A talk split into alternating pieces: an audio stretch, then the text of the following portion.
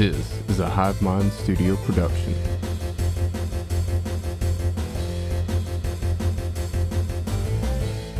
Hello, gods and goblins, deities and deviants, and my fellow what the fucks. You're listening to Playing with Advantage, an informative podcast for the various aspects of the tabletop role playing genre. I, as always, am Kenneth Moffat, aka Southern D&D across the various platforms. And with me is the man himself, James the Hive Master Bardwell. Hello, James. How are you doing today? Better than I deserve. I understand that. Although, James, I'm a bit concerned for within the studio today, I sense a dark and dangerous presence, as though one who walks the night lands and smiles upon oblivion and death itself. And oh my God, hell, ladies and gentlemen, we have with us Mr. Brody, Elder Fenris himself, the being from beyond the star. hey, Brody, welcome to the podcast. I'm glad that you've welcomed me across your threshold. Ah, yeah, the last vampire that didn't work out so well for either. Uh, so kind of glad to have Brody with us today, as today's topic is one that we as dungeon masters have seen, also as players at the D and D table have seen. Uh, today's topic is the toxic traits and red flags that both players and dungeon masters will show, as well as maybe a few D and D horror or tabletop horror stories that we have examples of this. I have come across many examples of this, both playing games. Unfortunately, in my early games as a dungeon master, I kind of uh, showed a few of these traits as well. Yeah. So let's let's get right into it with the first one. I think is the most common is the dungeon master that James you spoke about. It's the dungeon master with the sense of it's me versus the player. Yeah, that that's a horrible position to ever find yourself in. And if I wind up in one of the, those games, the first thing that I'm probably going to do is figure out the quickest way to extricate myself.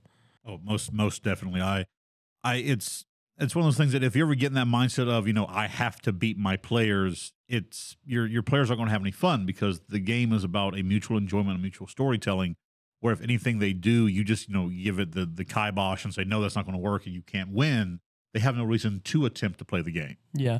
Like as a DM, um, there's going to be a little natural back and forth there just because you're running all the antagonists of the world. Like that is your place, you know, and your your character your player characters are going to have to try to overcome that but it should never turn into us against the DM or the DM against the group just as a as the driving force for the campaign Yeah, 100%. It should always it the game is a collaborative storytelling game.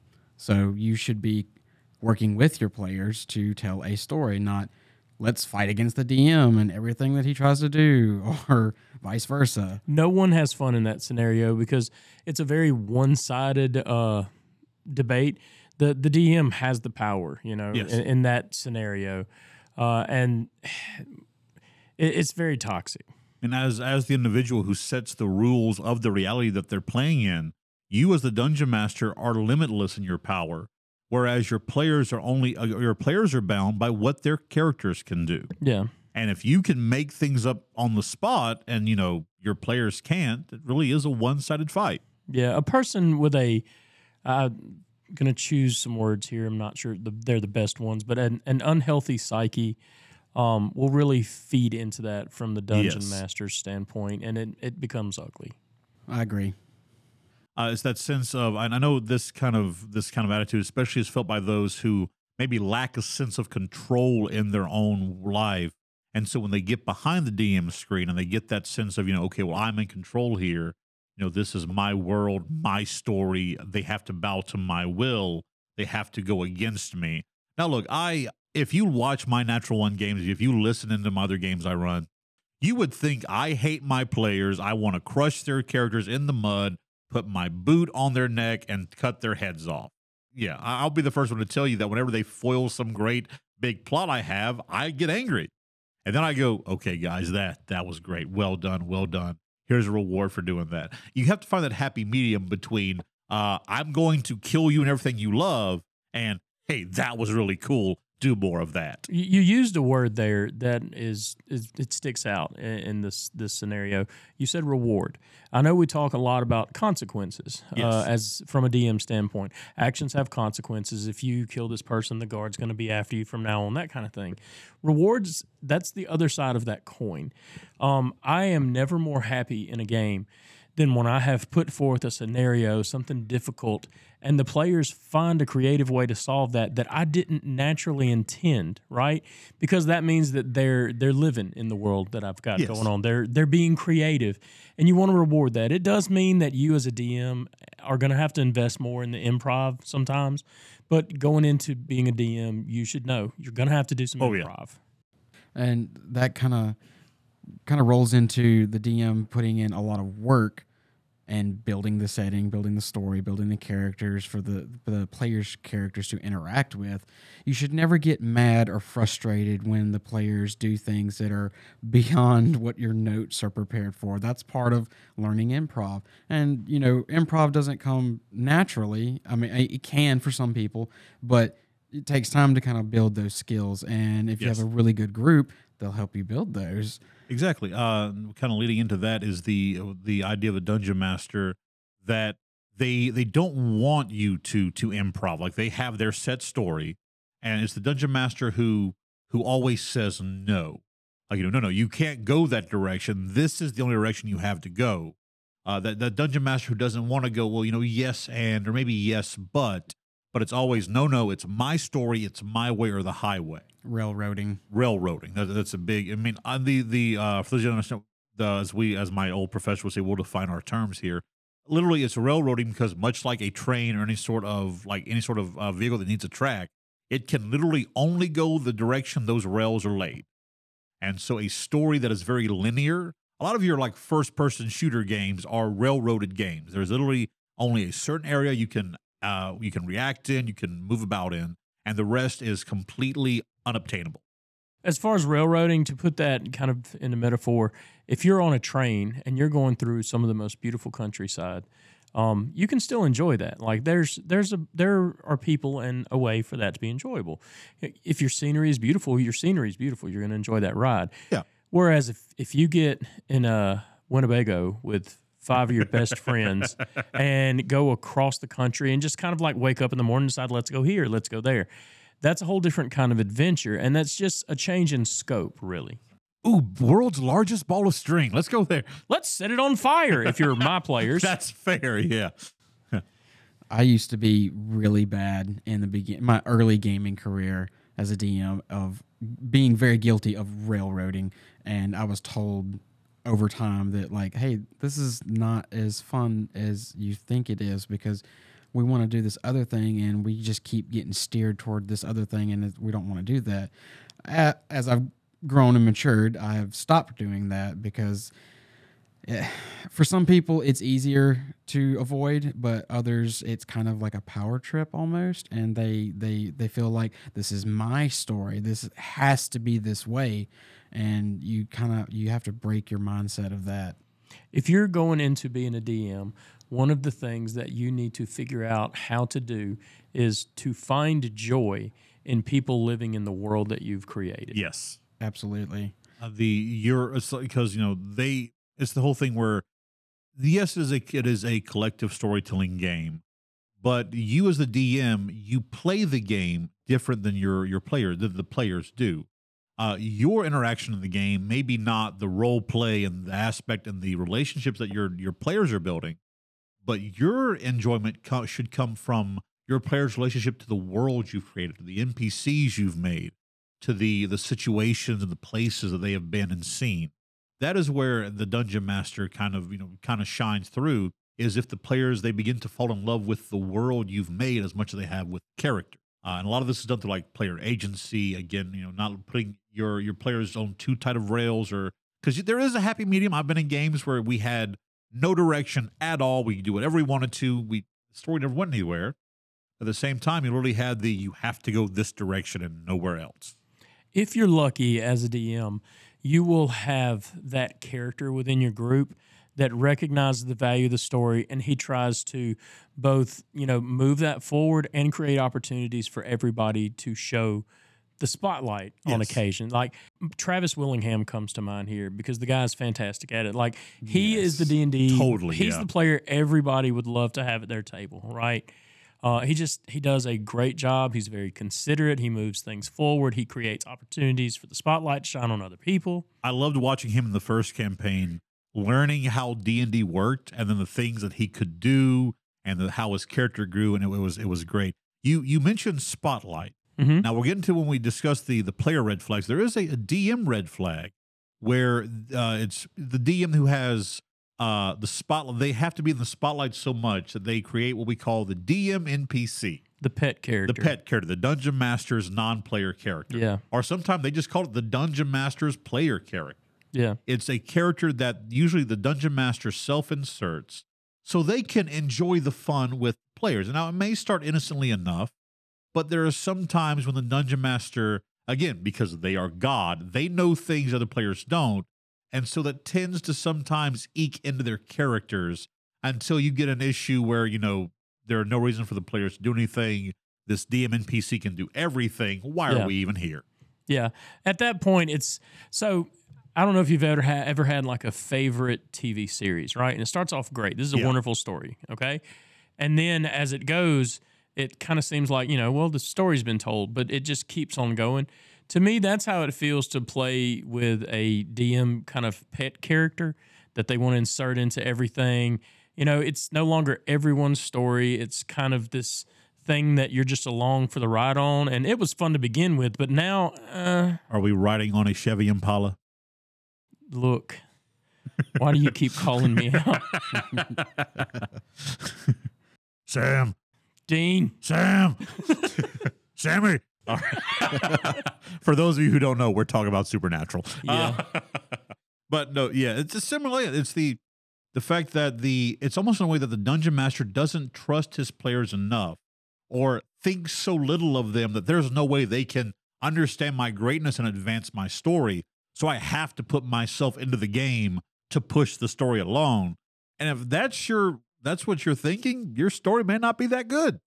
So for me, a mark of a fantastic DM is when he sees something in the players that he can cultivate Yes. to help them get to that point. Like I agree, if you go to the family reunion, you don't let the coked out uncle hold the baby, right? You want your story to be in good hands. Yes. You know, so you need to try to go over what your expectations are for moving the story uh, in the zero session. I mean, we talked about the zero session. This is you set expectations. If you don't set an expectation, you can't expect somebody to live up to it. Very true. Life and D and D. You're Yes. welcome. Yeah, I have plenty of characters that I um, they're NPCs that are I admit are favorites of mine. They usually end up being favorites of the party as well. that I refer to as a cluebat, and Yeah. it's if I see my players struggling to find something, fight something, they are usually there to help guide them as opposed to just move aside, let me do this, which is the wrong way of doing that. Yeah. Well, Brody, you realize that the, the, the term there, clue bat, has two connotations. The first being the little fluttery creature that leads them everywhere. The second being, there's the story. Get there, or I'm going to hit you with this bat. I mean, there's a there's kind of a double. the distinction is in which one of those directions you go. Look, sometimes we have those days where we're all at the table and we're rolling dice and things are just not moving. The DM is just like struggling and the players are struggling. It could be an off day and some somebody just has to go, "Hey, there's the story. Get it." I, if I have those characters, those NPCs that I really love and stuff, and uh, I use them in the story, I, I try to use that more often as backdrop than not. Like if there's a battle going on, uh, I will have the NPC with this other portion of the battle. Right, he's there. The the, the players feel a connection to him, but he is not responsible for winning the day. yes. yeah. A, a good a good DM NPC should facilitate the players and their actions. Like I, none of every time none of my DMPCs will take the final shot on a, on a villain. No. They will usually set up some way. Okay, cool. I can see on my he's got. Uh, I I could kill him one hit. Uh, well, I'm going to cast this healing spell or do this thing that will allow a player character to step in and get that final Yeah. shot. A good example of that is in the first Stigande campaign. You guys were fighting. It was near the end, and there was a big uh, eldritch entity you were fighting, and uh, it had just really high armor, really high defenses, and you were y'all were. uh, Admittedly, I was watching y'all struggle to hit it, and I was like, okay, well, I have to improv, come up on the fly, and fix this problem that I created, so that you know they won't feel so hopeless So one of a fan favorite NPC, Soulstone, uh, Monk Daddy. popped up and just struck this this entity with a super powerful attack and did some damage to it and visibly showed them, oh, it's weakened now. He did something that allowed it, it gave us a little bit of agency to win the tide. Well, then something else came up and he goes, I'm out, and then just popped in the background and started fighting uh, things to help them as Yeah. well. And it, it's just a small little taste of being able to give them a little bit of aid eh, without railroading too much. Makes Yeah. sense. That That makes makes sense. I, I think when Moffat used the word facilitate, he hit it on the he hit the nail on the head. Yeah. Like they they don't drive the story. Like this the that vehicle is meant to be driven by your characters. Yes, Right. So yes. these NPCs, they're like a vehicle to help move the story along, but they don't drive the vehicle. Yeah. You don't ever want to take agency away from your players. No. Exactly, and that's actually another another red flag for DMs or the DMs who do take agency away. The ones who will go, okay, no, that's not what your character does. This is what they do. They literally dictate what the player is doing, even if they don't want to do it. That, that- that's a big red flag. Is if I'm trying to like, I've actually had a conversation with somebody on my, one of my lives where the DM made their character sheet and told them how they would play it Mm. and that that's just that is a mass i even told them no no that is a massive red flag if i were you abandon ship, get ban- out. yes whether it be player or DM, uh, for me, if I'm a player, uh, one of if it's another player or a dungeon master, one of the quickest ways to actually get me upset, and I usually stay pretty chill, is to assume to lead my character. That is a big problem for me. I I want to have control of my agency. Present me with options. That's fantastic.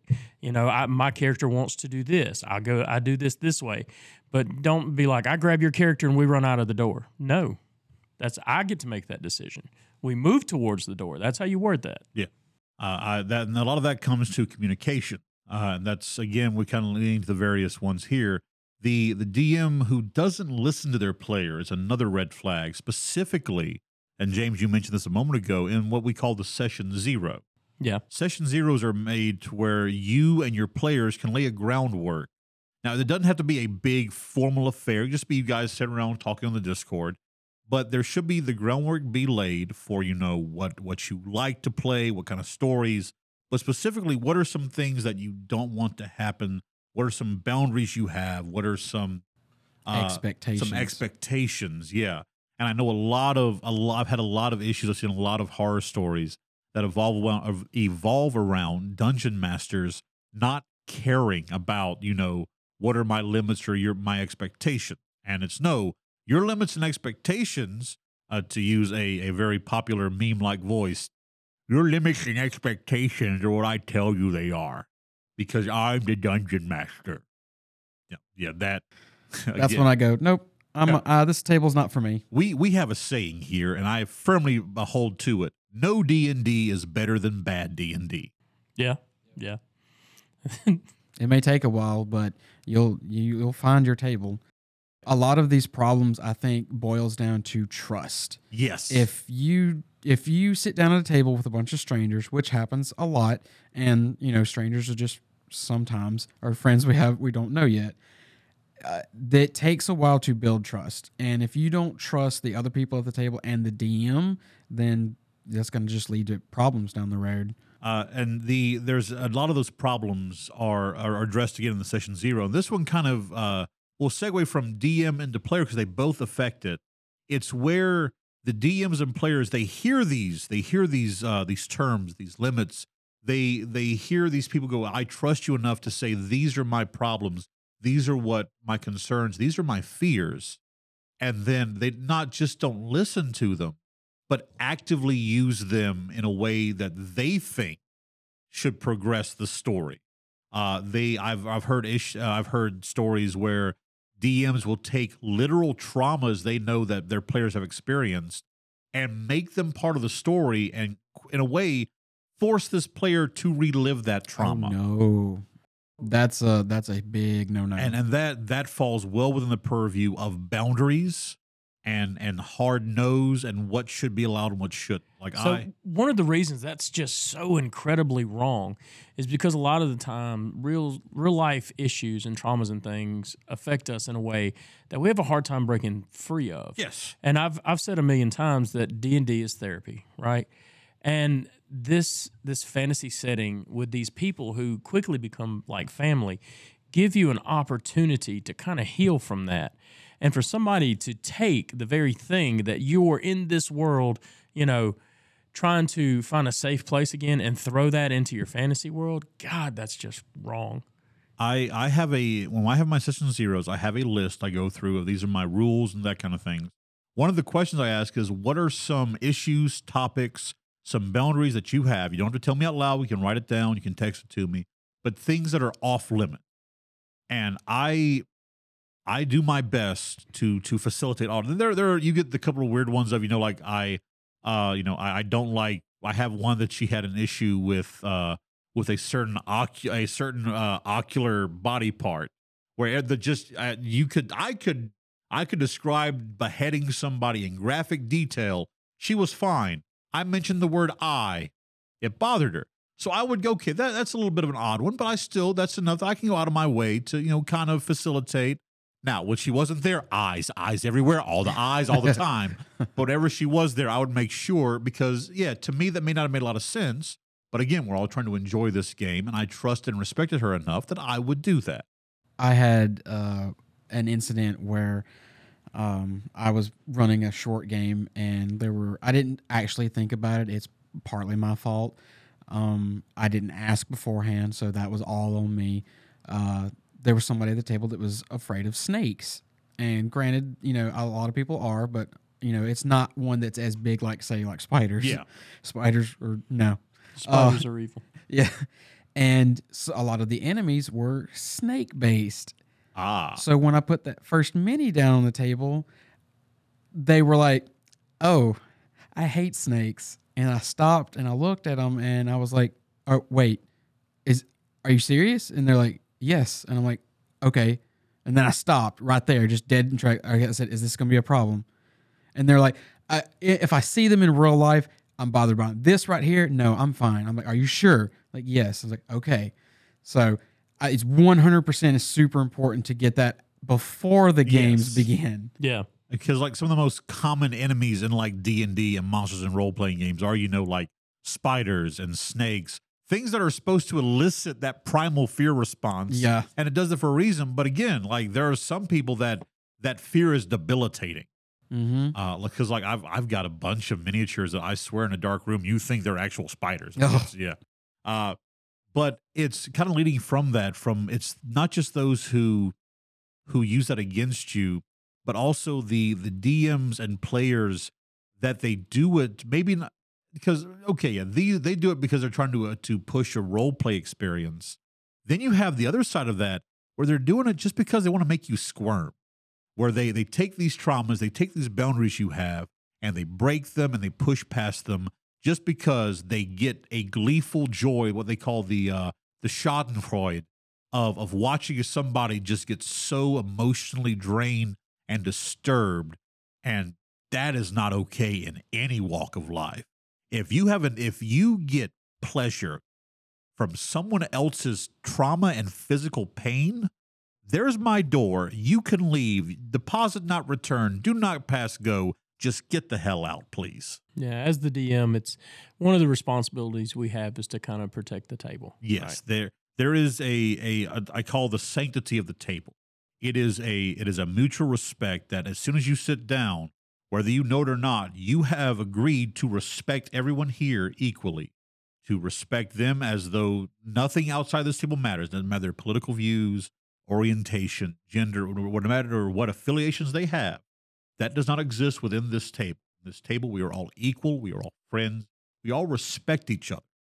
And that's a big deal for me is the respect of the table of Yeah. each other and the sanctity of the game. When you sit down to the table, for me at least, there's a social contract for these types of things. And the bar for it is only as high as it is for the lowest bar for the person in the room. Like you don't exceed that. Um, James, you mentioned something about um, people using D and D as therapy. Now, I I would agree with that. In a lot of cases, people do that, and they may do it subconsciously Yeah. without realizing it. I just I know we're, we're going to do stories a little bit later, but it just immediately popped in my head of, of an instance where, and I had forgotten about it. Uh, a player was at my table, and they were just, you know, it was a lighthearted game, and then they just brought this this moment up, and they kept going, and they were using it in character. And by the time they were done, everybody at the table was dabbing their eyes because they were they were crying, and it was like, oh wow, this this was a moment. Do we all need to take a break and go get something to drink or something? And it was it was honestly it it go it circles back to that trust thing because they felt comfortable enough to share something that affected them with everybody at the table. to express real emotion. Yes. And the thing about that is, so we mentioned that the DM throwing that out there because he know it would elicit a res- an emotional response, and then one that the other person is probably not ready to deal with.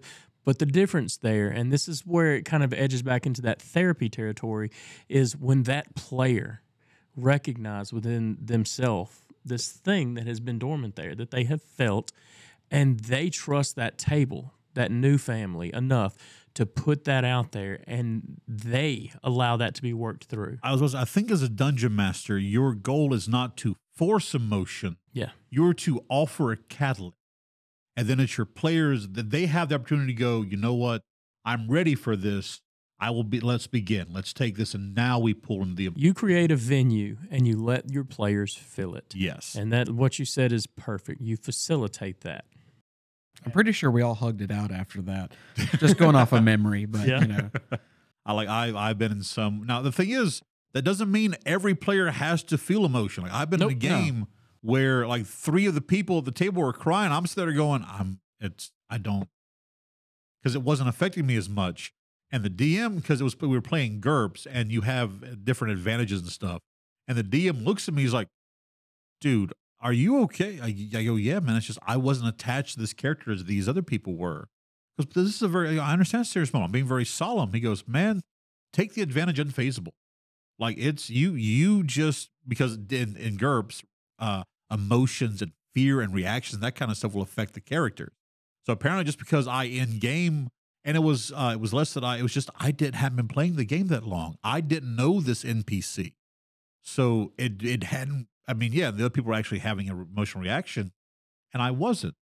And it was kind of I was kind of almost in a way made to feel like that because I didn't show an emotional reaction, I wasn't role playing correctly.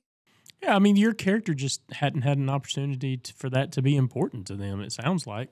and it's kind of I was kind of segue that into because thankfully none of these people did that, but there are the players who will dictate your role play to you.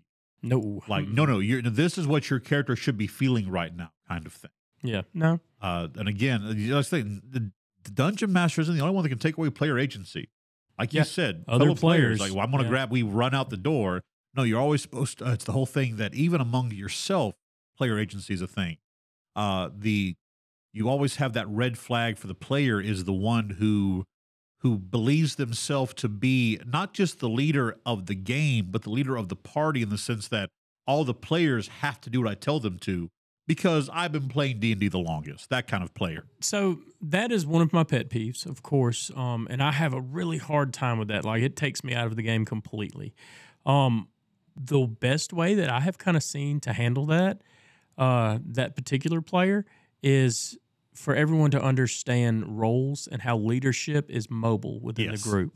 Like if if we're in a situation that we're talking to a king or a business owner, you know, the bard's up front, the bard's handling that.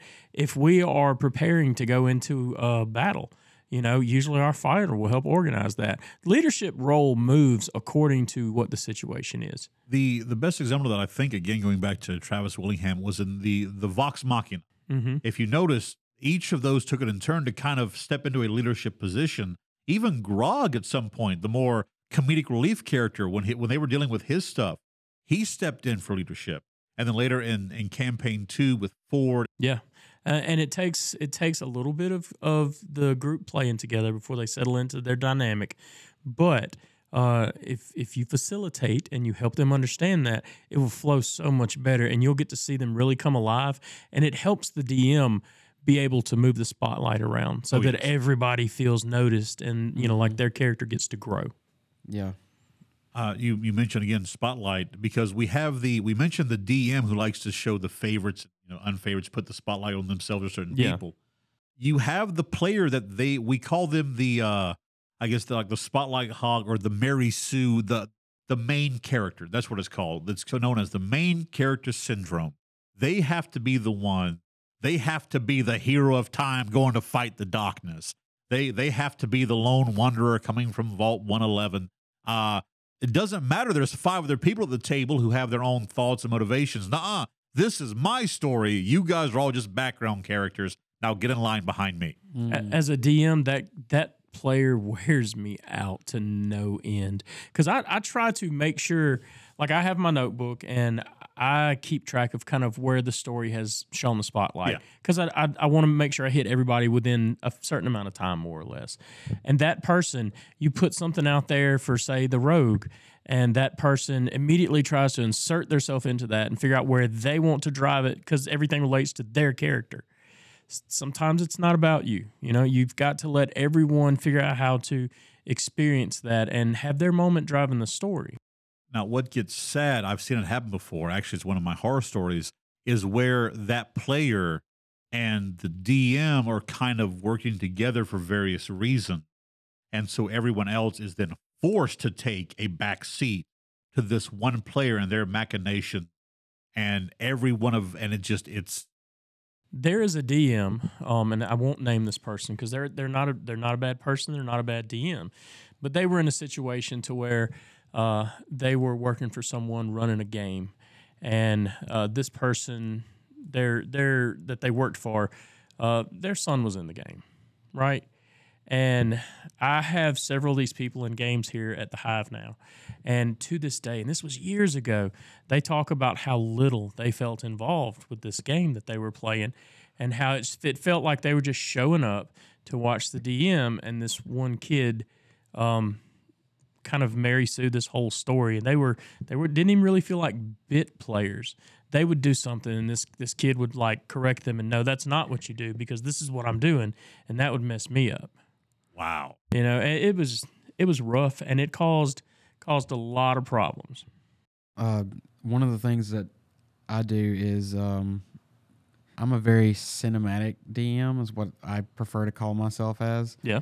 And one of the things that my, I do with my groups, and James can attest to this, is uh, and at the beginning of my games, uh, I, everybody knows at my table that everybody gets their part in the story. Everybody has the spotlight on them. What when it happens is dependent on which direction the story goes, and that's partly on me too because when I'm I'm doing my notes and stuff, it may shift on a drop of a dime. Like one moment you could be doing some random help this farmer out, and the next minute is oh god, we have to go save uh, this player character's brother from this evil king, and it's like what just happened, but uh, it, it's all about um, m- making sure everybody at the table feels like they have a chance to be in the spotlight, making sure that nobody gets left out, n- making sure everybody gets to tell the story of their character to fruition. I know a lot of this comes from things like Skyrim and the, the, the role playing games where you are really the only person playing it. Yeah. Yeah. and then you have a lot of and it's it's because of nerd culture and the the kind of people that enjoy d&d you have all these people who also like watching anime and a very common Oh, trope yes. in anime is the the one character who could never do wrong. He is the most powerful individual. He will die. He'll come back. They'll gather the seven dragon balls and i'm sorry that got too too specific there for a second. Uh but yeah, it's that, and a lot of especially new players, brand new players, they see all this and they want to start these these backstories or these epic things. Of you know, well, I I was a member of the army, I rose to be a general, then this happened, I discovered that this and yada yada, and I ruled the. town I'm like, you're level one, dude. Yeah. You're you're literally you just came out of your basic boot camp. That is your power level right now. You are level one. Easy Goku. Let's work on it, Dovahkiin. We'll get there. I promise you. It's like it's great. Uh, you have wonderful uh, aspirations. Let's dial it back some, and and This is where the story starts that will lead you there. exactly. or the flip side of that is maybe you did do all this. Maybe at one point in time you decided to take a break. You're maybe an older character, and you decided to start adventuring again. You might have some of that experience. I mean, you have the knowledge and experience there, but your power level's kind of gone down some because you haven't been doing it as often. It's just like a muscle. You got to keep it working in order to keep it in shape. Reminds me of a story I heard where a, a lich got who lived so long he got tired of being evil, and he became an adventuring wizard. Uh, and it was it was it was it was great. Basically, he approached e- he was evil for so long he became good again. Swung back around to swung good. back around to good. It it was great. But yeah, no, a lot of that is because again, new players get excited. Yes. Uh, Well, you, a lot of this, like many of these things, may not be malicious, right? yes, Like you said, the the media we watch, the input we have, you know, it it will lead us to a lot of these things. It it could just be, you know, this is what I've seen, this is what I think would be cool, and they're trying to reproduce that. So. Again, back to being a facilitator, it is your job as a DM to help facilitate um, that shift in paradigm to to help them see, you know, this is a multiplayer couch co-op, right? you know, we've got to rely on each other a little bit. Before long, you'll have SEAL Team Six out there calling orders to each other, converging on your Yes. bad guys and ruining the whole season's worth of BBEG in like the third session. Isn't that right, Tech Mike? yes. while while you may be the Justice League, not everybody can be Superman. True. But Yeah. you, you mentioned something there. Like a lot of time, these come out of a place of maybe ignorance or or inexperience, but not maliciousness. Yeah. However, you do. I have seen examples where players will bring outside aggression into the game. Oh no. Sp- specifically, like here to let's here. This is a game store we filmed this in. I filmed that we recorded this in.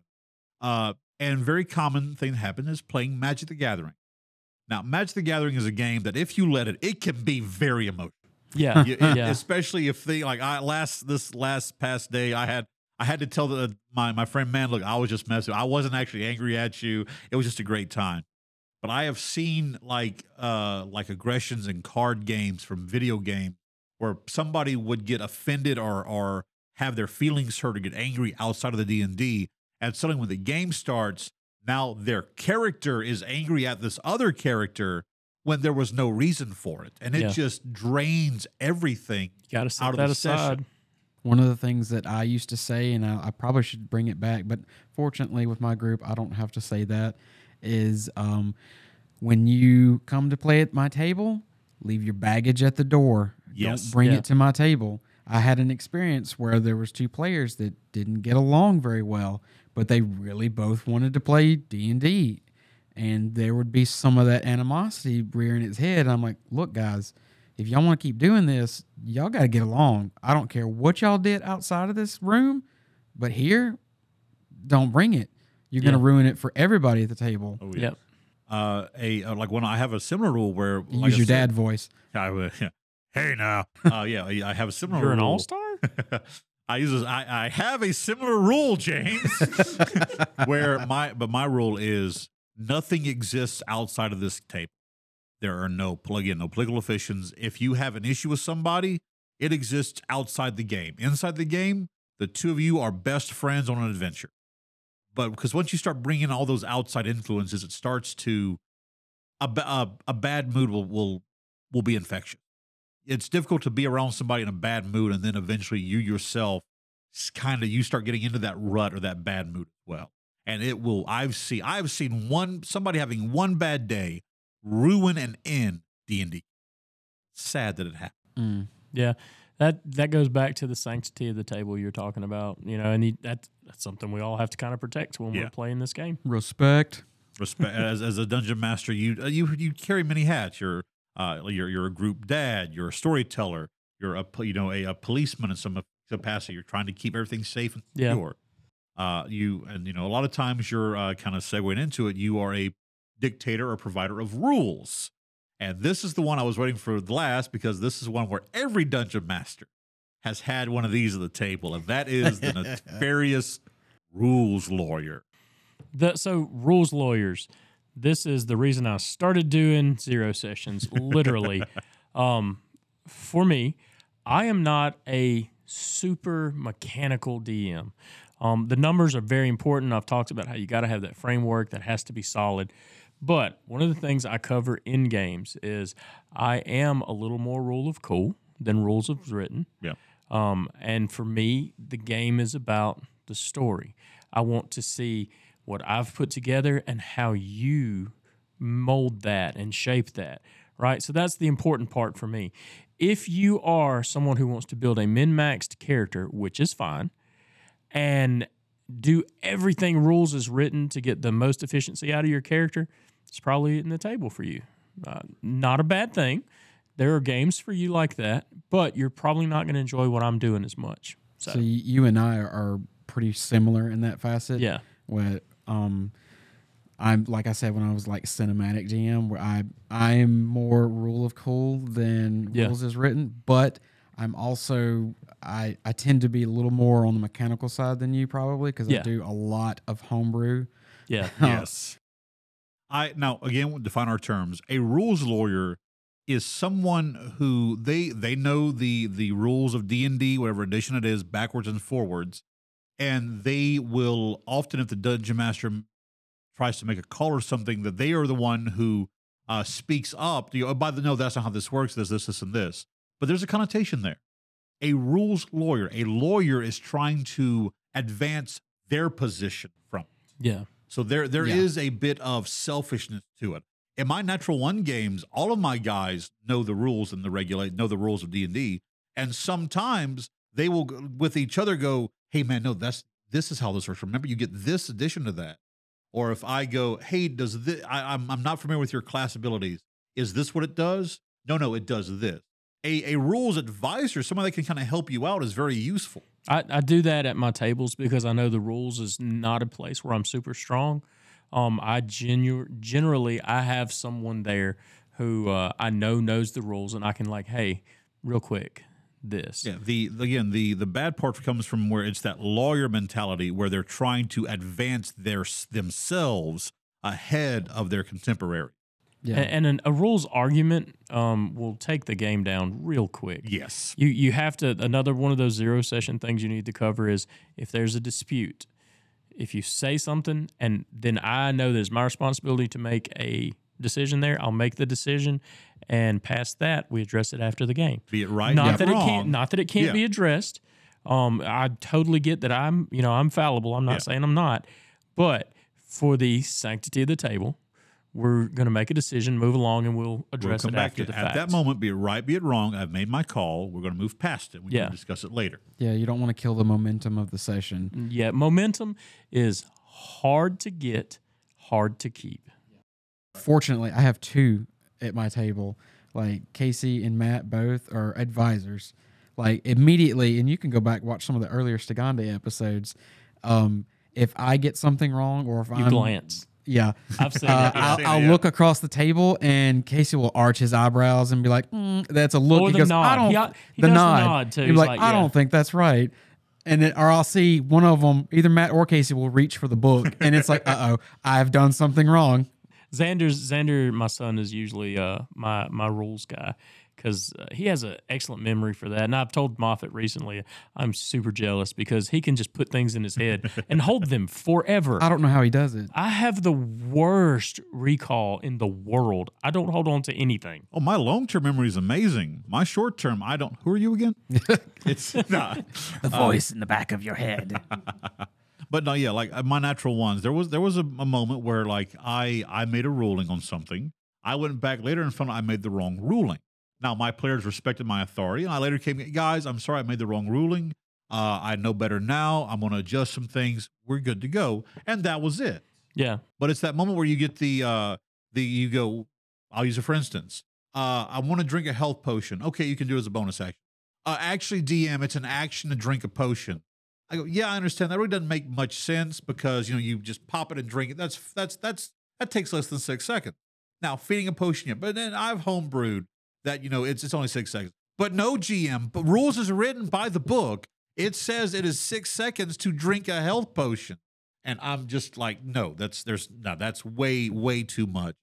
Uh, that's the moment where you're okay. I understand you're trying to be helpful, but you're becoming a little bit belligerent. And now this, I'm going to say, I've made my ruling. Please respect. Again, it's all respect. Everything is respect. So I know we're getting kind of close here, uh, and we don't want to miss these horror stories. Horror stories. uh, So did you have a couple of those? I, I have a couple. I have a few that we can kind of get in here. Uh, first of all, thank you to my amazing listeners and watchers over at uh, TikTok, Southern D and D, for sending in some of these great horror stories. Uh, I've also got a few that I found online that I think would be really interesting. Uh, so I think just kind of like each of us will probably read two because we got tons. We always do more of these. Everybody okay. loves a good horror yeah, story. sure. Uh, so, with that, I believe we're going to start with this one right here. And again, these are going to be totally anonymous. Yeah. Only the listener will know what it is. So, here we go. I was running a campaign for high level characters.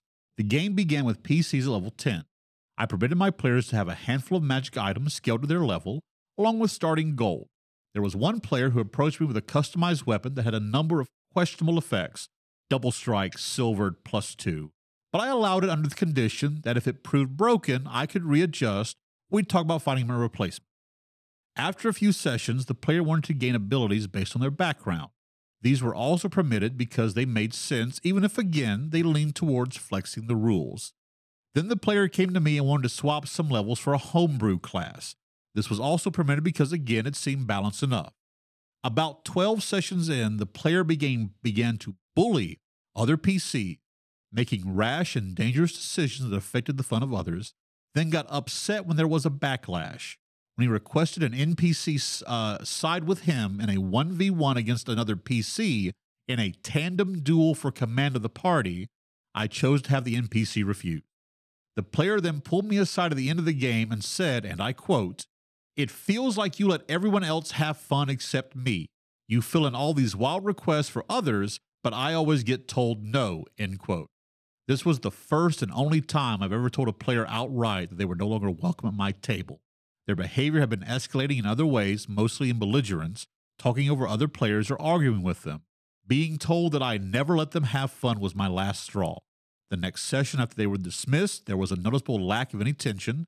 People were laughing, having a good time, waiting for one another to speak and take their turns. In a word, harmony was restored Sanctity of the table. the sanctity of the table. First of all, props to the DM. He was a lot more accommodating than I was.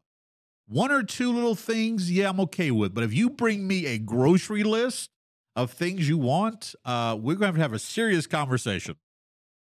Yeah, that's that's when you go, hey, um, I don't think some of these are gonna fly. You can have maybe one or two of these, but this list is a mile long. We're not gonna do that. I, most of the time, I start characters out level one. I, I, I and you don't get all, any of that Yeah. stuff. So I, that's one of the reasons why. Though you notice there that because the DM did facilitate his his homebrews and stuff, eventually that player thought he was entitled to more and more and Yeah. more, and then he began to belittle and try to you know control the players. And then finally, right there at the end, the DM did the best thing when that player finally said no. When he stepped up and goes, "Oh, you you know, I don't know why I'm not having fun," began to become confrontational. The DM did the best thing and said, "Uh, uh we're done. Please leave." Yeah. That that's that's the best approach to take for as a dungeon master. If you've got that problem player, if they have over and over repeatedly been an issue, ask them to leave. Yeah. Uh, well, that was the one that I have. Uh, you guys have a horror story? Uh, I personally have been fortunate that I don't have very many. I know of one that I heard secondhand. It was I was not privy to being there, but it involved a uh, group. The first group I ever um, encountered in playing D and D, where I first discovered D and D, basically, one of them uh, they were in a big fight and uh, something happened, and that one of them got a natural fail. So what happened was the DM said you failed so hard on your swing that you cut the other player's head off, and it's like what? And they're like, "Are you serious?" And he's like, "Yes, one hundred percent." And it, and it's like the whole group just devolved in, and I was like, "Oh no." Are you serious? The DM did that? And it's like, yeah, he just straight up killed his other guy character because he failed that badly. Wow. That Yeah. that is definitely that's a red flag. Talk DM. about agency. Jesus. Wow. Yeah. Uh, James, you have one for? Uh, unfortunately, the main horror story I have, I was a part of, um, not in a good way. Um, and, and it's not malicious. It just it, it was a very lighthearted one shot game uh, that our friend George was running, Ah, George. and uh, we we started this game and.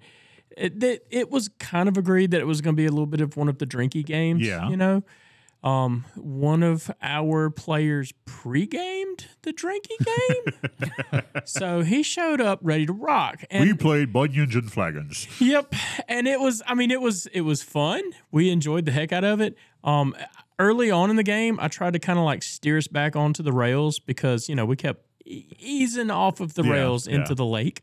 Um, and uh, one of our players was a little late, and he showed up. And after probably thirty minutes, I realized uh, this isn't happening. I'm.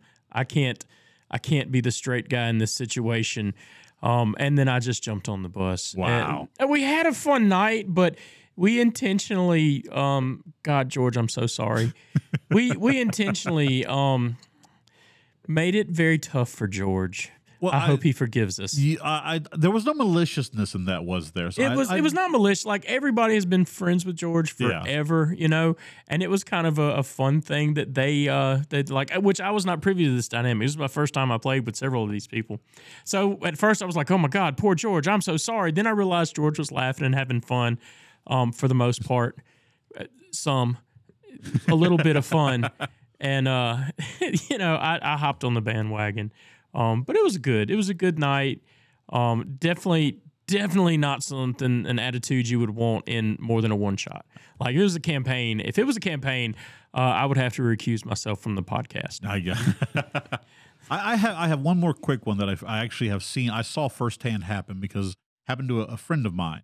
He was playing in a Pathfinder game via Discord, and this, the session started off fun enough. The campaign he was enjoying his character, but then as it kept going along, he knows there was one character who kept getting again more and more spotlight, more and more favoritism, and this character was the only female member of this party. Hmm. Fancy that. Fancy that. And it got to the point where where my friend uh, he private messaged the dungeon master and said, "Hey, look, man, I'm enjoying the game, but I'm noticing it's starting to feel like more and more that the uh, the rogue is getting you know kind of a more spotlight than the rest of us." And uh, you know, kind of maybe you should. I would, would appreciate if you kind of readjust, please. I understand they may have some stuff, but let's. It seems like you're starting to focus on them more. He then received a message from both the dungeon master and the rogue that he had been confrontational, he had been uh, too aggressive, been disrespectful, and that this was not the kind of uh, the kind of game for him to be in, and that he should just leave. And my friend, being the example of cool diplomacy he, he was, told them both to go fuck themselves and promptly left that Discord. Wow. Okay. yeah, the again that that example of the the DM and the player kind of coming together in a way that look, I, I've I've been there. We've all been the kid with the goo goo eyes for the pretty girl, but you cannot let that translate into a game, especially one where you have complete under control of the world itself.